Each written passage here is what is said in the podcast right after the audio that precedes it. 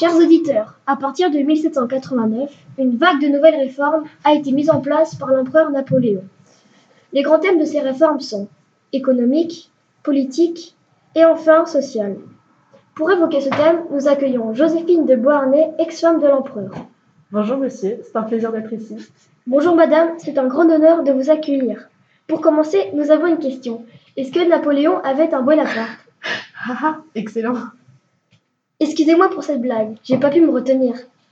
Mais pour nous introduire dans le vif du sujet, pouvez-vous nous citer les réformes sociales apportées sous le règne de l'empereur, s'il vous plaît?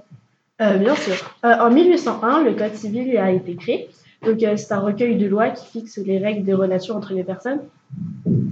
Ah, c'est donc ça le Code civil.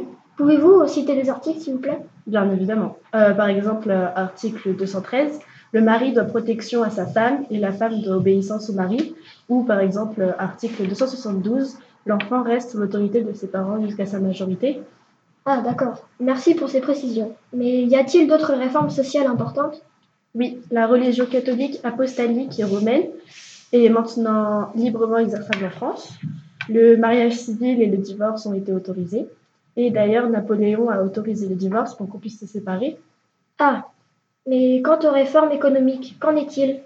Euh, il y a surtout une grande réforme majeure, je pense que vous la connaissez, celle des nouveaux poids et des nouvelles mesures. Avant, les poids et les mesures euh, changeaient en fonction des régions. Maintenant, l'économie peut se développer.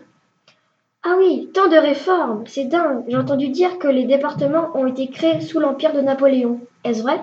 Oui, c'est vrai. Ils ont été créés en 1790 avec des préfets qui sont aux commandes.